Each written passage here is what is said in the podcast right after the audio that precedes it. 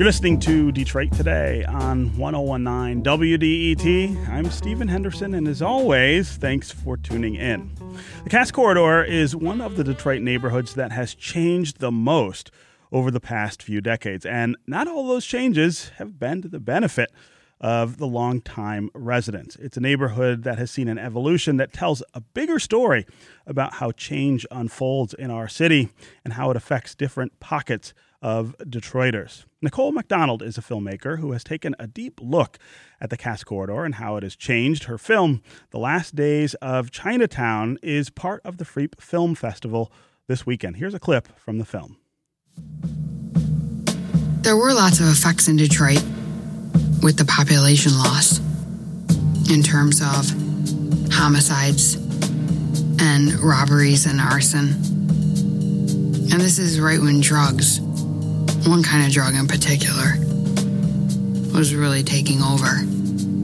Do you think there's something specific about crack that infiltrated some neighborhoods and destroyed them and destroyed them at a rate that was different than all these other drugs?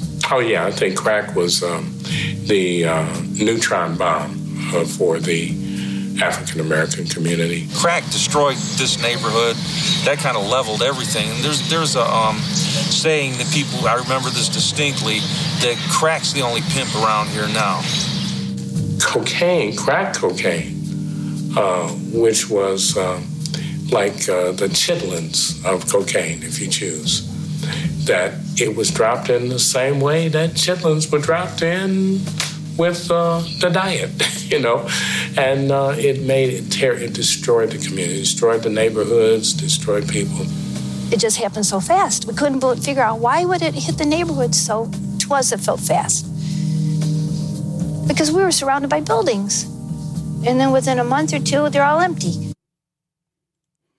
as a clip from The Last Days of Chinatown, a film by Nicole McDonald. It is showing as part of the Freep Film Festival this weekend. You can see it tonight at 6 p.m., April 13th uh, at Cinema Detroit. You can also see it 8 p.m. Saturday, April 14th at the Community Arts Auditorium at Wayne State University. And joining me now to talk about her film and the neighborhood of the Cass Corridor is Nicole McDonald. Nicole, welcome to Detroit Today.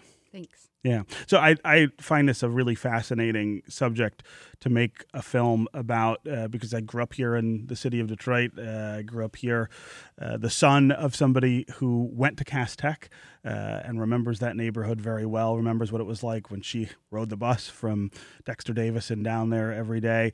It, it seems in some ways that, um, that the narrative that surrounds the Cass Corridor is very much reflective in people's minds here in Detroit of the narrative of the city. It's it's a neighborhood that I think whether you whether you live on the east side or the west side or the northwest side or the northeast side, uh, you relate to uh, because of where it is, because of the things uh, that were there, and so it's sort of rise and fall. Uh, the things that have beset that neighborhood, the things that have changed in that neighborhood, I think they remind us of Detroit. They remind us of our status as Detroiters. Uh, and so I was really eager to, to, to learn more about this film.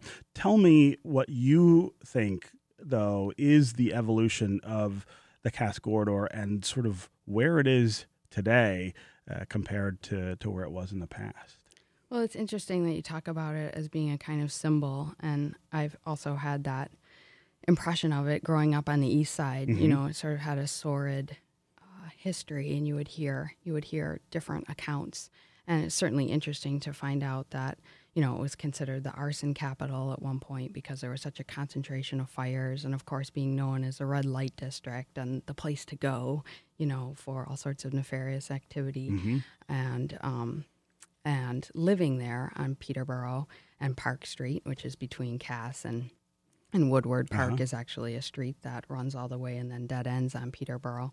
And so I lived there in the you know mid 2000s up until really when a lot of change was starting to happen 2010 2011 with quicken loans coming downtown and mm-hmm. the population surge. Yeah. And a lot of the development right in that area. Um, i was able to observe it from a different perspective, a more intimate perspective, and that that is how the film begins, sort of showing my introduction to it. At least the lower corridor, and the lower corridor being different from the Wayne State area. Yeah. You know, that was always sort of a no man's land that was caught in between the downtown activity, even you know during certain amount of depression in Detroit, and the um, the activity around the university. And so living there in the in the 2000s and and and making my own observations, that's how the that's how the film begins. Yeah. And then I and then I I, I begin an exploration into the history of the area and find all of these um, these uh, interesting ironies and uh, you know in terms of being, as I said, this extreme sort of red light district in the 80s, but then also the richest place in the city at one point, the place where all of the industrialists or those with money, those, you know, the f- sort of founding fathers of Detroit, where they um, built their mansions, where there was the, sort of the first um, kind of great houses, great Sure. architecture. Lewis Cass lived in the area, and of course, James Scott, and we have David Whitney. So, um, you really see these you see you see the the the, the and the, in fact there were more churches in that area as well. There's more protestant churches and they, they have a name like um, um, you know um, divine hill or something because there was such a concentration so you have this concentration of wealth and the cities being founded and then you go to a place where most of these mansions were cut up into tenement housing Yeah. um, when there was such a migration uh, for the First World War, and and then and then you see this sort of extreme depression. So all of these sorts of extremes, and um, it makes the area really interesting, just in terms of a, a, a historical. Um, uh, to make a historical inquiry and, and also living there at the time. And then, of course, what you said, what's happening today. So it's a, sort of another extreme. Yeah. So uh, I understand that your dad grew up in the Cass Corridor during the Depression as well. Uh, how So- does that inform? Mm. And he kind of is uh, typical of of what was going on at that time. He's from the East Coast, and uh, his mother um, met someone who was got a job as a steam pipe fitter, and so she came to Detroit because this man got a job, and then she came here and she got a job. So he was packed into that area, that Charlotte Peterborough tenement housing area that you didn't see necessarily downtown. You know, people were living in hotels downtown, but um, and then and then it was still a little bit more palatial around Wayne. But they were really squeezed like sardines in that, especially in that corridor area. And um, and you know the James Scott Mansion has just been fixed up now, but he his one of his best friends. Uh, it was uh, you know six seven people in a, uh, you know five apartments in the basement, and six seven people squeezed in one apartment in the basement there in James Scott, and they were fresh off the boat, and then he had friends from you know Appalachian area, and you know everybody speaking different languages, and so that was his story. Um, in the late uh, 30s and into the 40s. And and uh, um, when you when you're trying to tell this story, uh, I think it's really uh, impossible to tell, and and you can't tell it honestly. I think without talking about the role that race and class and race in particular have played in our history here in in Detroit and in the film.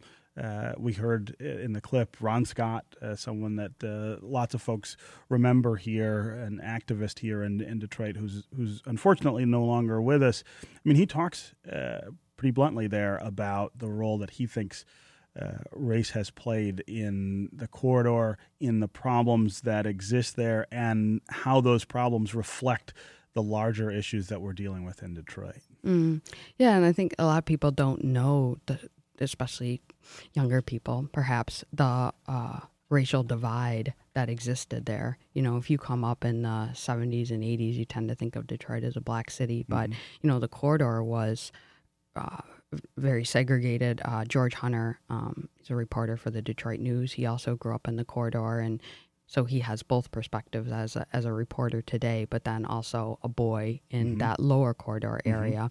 He's interviewed throughout the film, and he he speaks to this as well. You know, the corridor was solidly white, very Appalachian. You didn't um, people didn't cross Woodward, Uh, but then I also uh, look into the history of the Brewster projects. You know, which was one of the first high rise low income housing in the country uh, and and and and the racial makeup there, and the Jeffries, which is on the other side of the corridor. So you know, uh, the more that I interview people, the more I was surprised to learn how rigid those lines were, and um, how different that is from my growing up in Detroit and my living around this area and seeing how um, extreme things can change in such a short amount of time. Right, right, and that change today uh, is is pretty profound. I mean, uh, just a few weeks ago.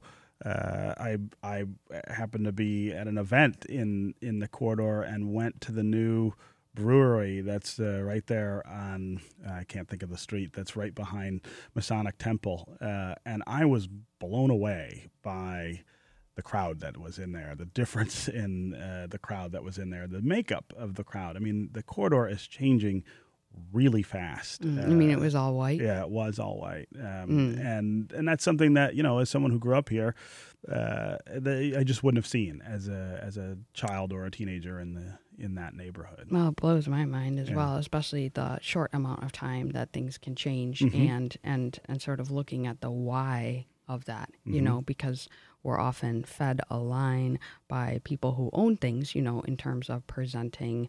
Um, I suppose, the picture that they want to present, but that's not always the reason uh, that things are happening. And I think that when you're when you're living on a street, for instance, such as Peterborough, which has a lot of flux, mm-hmm. as there was a homeless shelter, temporary housing, there still is, even though they've changed sort of their capacity and who they serve.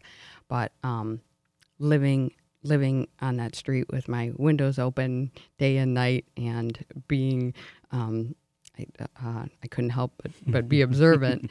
uh, and that's really where the that's the, was the nebulous of the film, but also just my interest as a as a person living here, mm-hmm. you know, and and uh, how are things changing? What does that look like? And and why and, and where did and where did we come from and, yeah. and and what kind of cycles do we repeat right right uh, that idea of repeating cycles i think is really important because as you point out a lot of folks uh, think of the city uh, as being reflective of the time in which they they lived or grew up, right? So I grew up with the Cass Corridor uh, as a mostly African American place in the 70s and and 80s, but that was a change from its sort of uh, earlier era, and that was a change from eras before that. Uh, these things sort of go in cycles and they change uh, for for different for different sets of reasons, but they do it pretty pretty consistently. Mm, mm-hmm.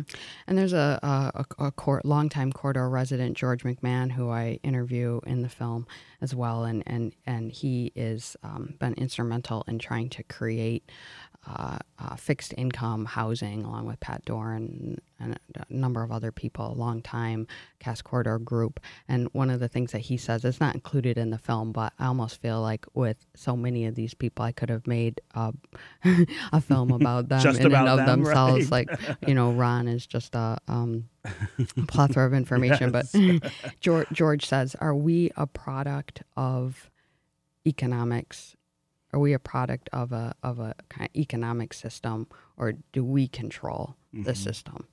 Wow. You know, and so that's a, a question. You know, you should think of: Is this like, well, humans repeat themselves? This is a cycle, and you think, but do, do we have any say in that? Right. You know, What's do you agency just exactly that? right? How much um, how much do we just get pulled by the wind of of the powers that be, and how much do do do do we try and create manifest our own destiny, so to speak, and and um, and so that's something to continually think about when you think about who is here mm-hmm. and why, and who has left and why, and where those people are. Right, where they go when mm-hmm. they leave. Mm-hmm. And the film does follow a certain number of people who you know were either homeless in temporary housing or were downtown in in long time, somewhat low income housing you know, and you hear a lot of voices saying, uh, you know, we kept the lights on downtown for, well, we're talking longer than a lot of cities in this right. country. You know, and different cities experience depression, but maybe not for, you know, 30, 40 years in Detroit where, where, um, who, who was downtown and where are they now? Right. What happened to them?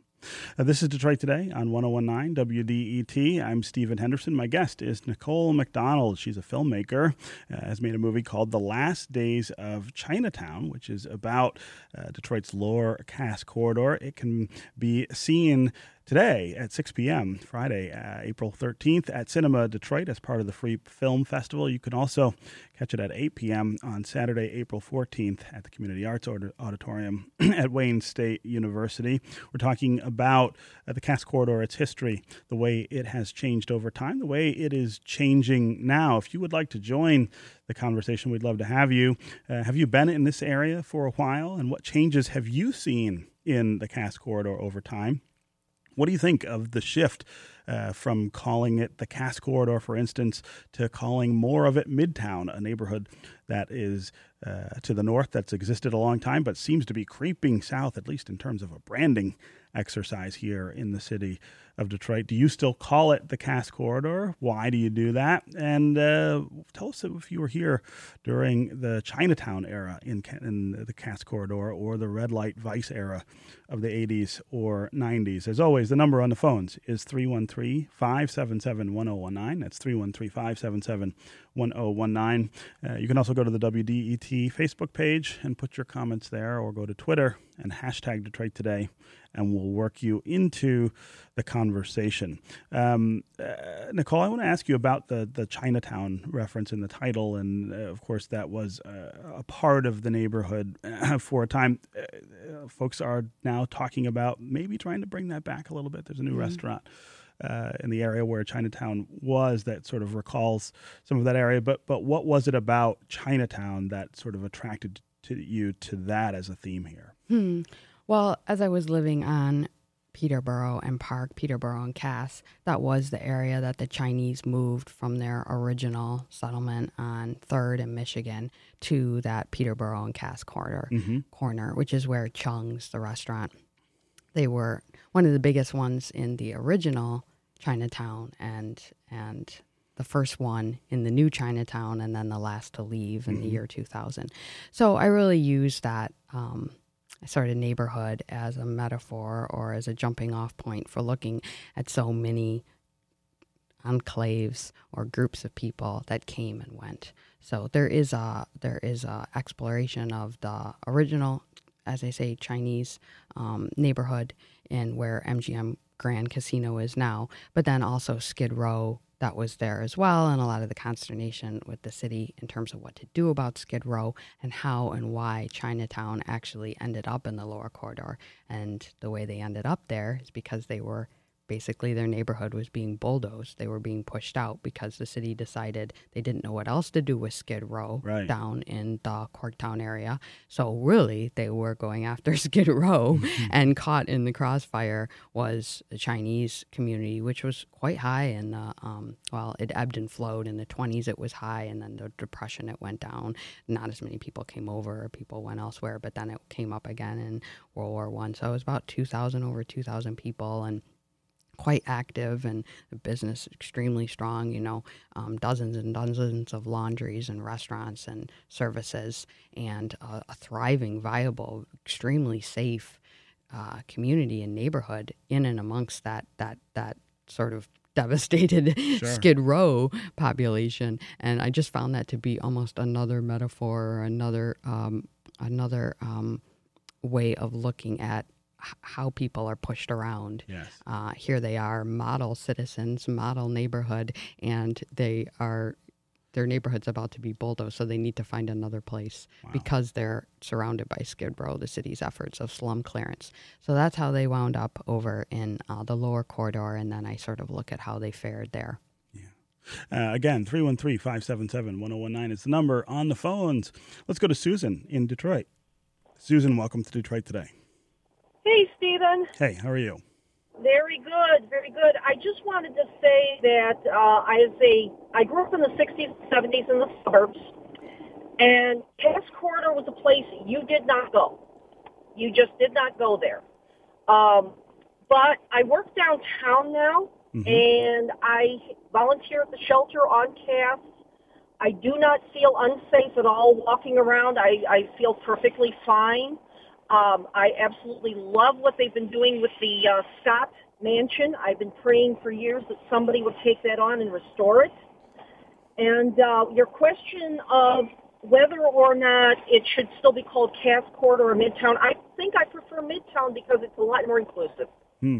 That's uh, that's an interesting perspective, Susan. I appreciate the the call uh, and the comments. I think there are a lot of people who are thinking that way about that area. But uh, again, Nicole, that always raises the specter of who was already here and who sort of uh, endured that that uh, that long stretch of decline in the in the Cass corridor and what's happened to them now.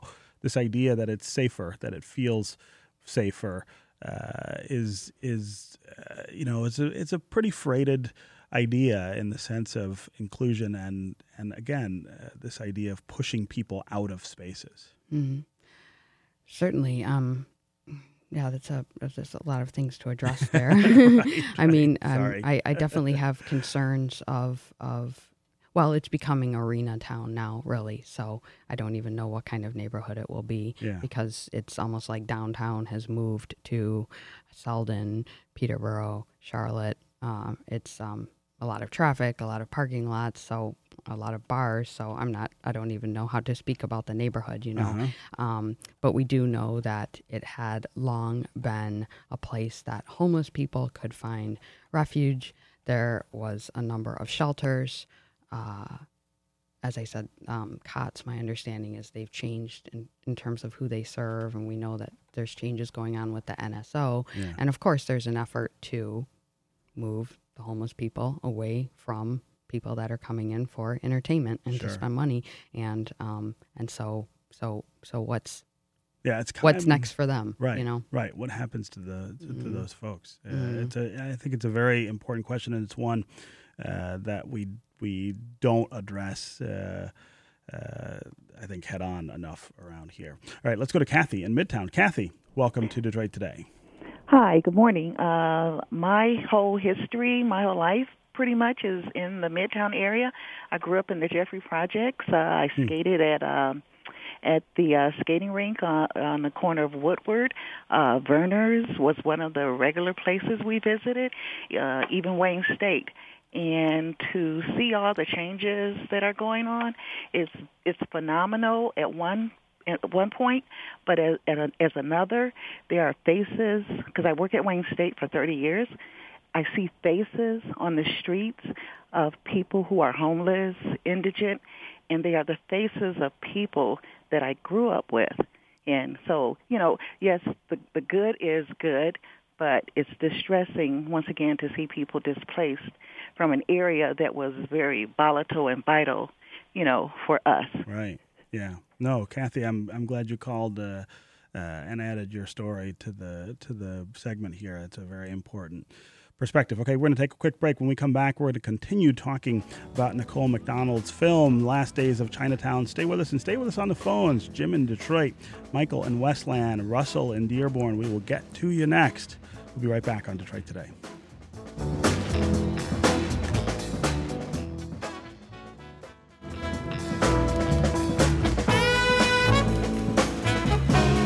You're listening to Detroit Today on 1019 WDET. I'm Stephen Henderson, and as always, thanks for tuning in. My guest is Nicole McDonald. She has a new film called The Last Days of Chinatown. It is part of the Freep Film Festival. You can see it at 6 p.m.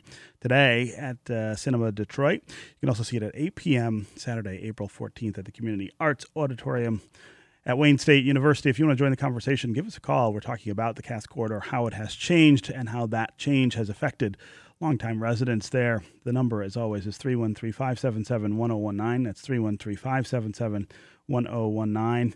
Uh, You can also go to the WDET Facebook page and put comments there or go to Twitter and hashtag Detroit Today. We'll work you into the conversation. Let's go to Michael in Westland. Michael, welcome to Detroit Today. Uh, thank you, Stephen. Thanks for taking my call. Sure. As I was listening to uh, the history of Cass Corridor, I, I, I reflected that it was reflected in my history. I attended Cass Tech uh, back in the 70s and uh, went to Wayne State University, uh, dined a lot at Chung's.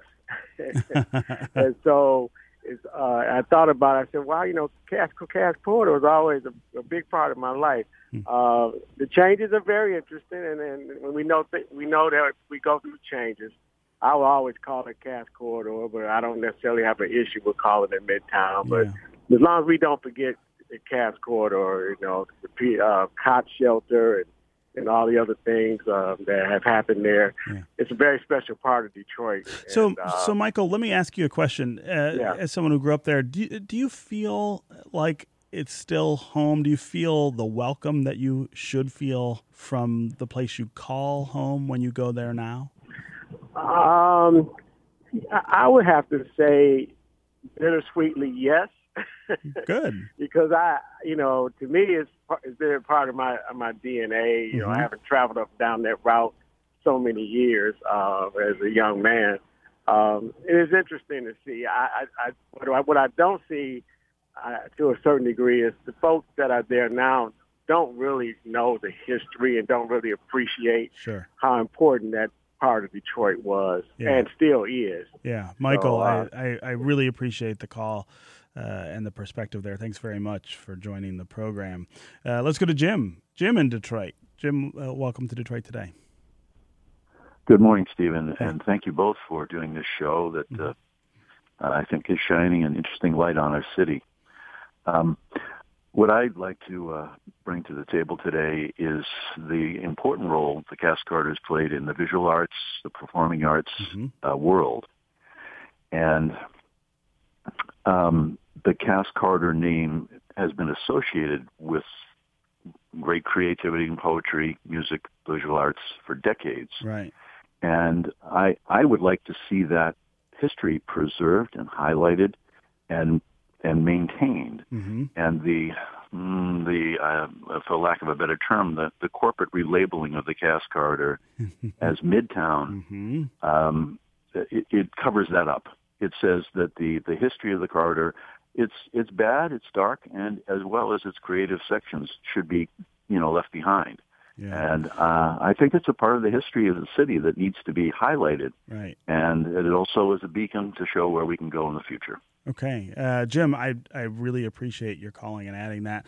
Nicole, I get the sense that part of what you're doing here is trying to preserve uh, that history and and culture, but as a city, we do have a lot of work to do in that regard. And this this question of what it's called, I think.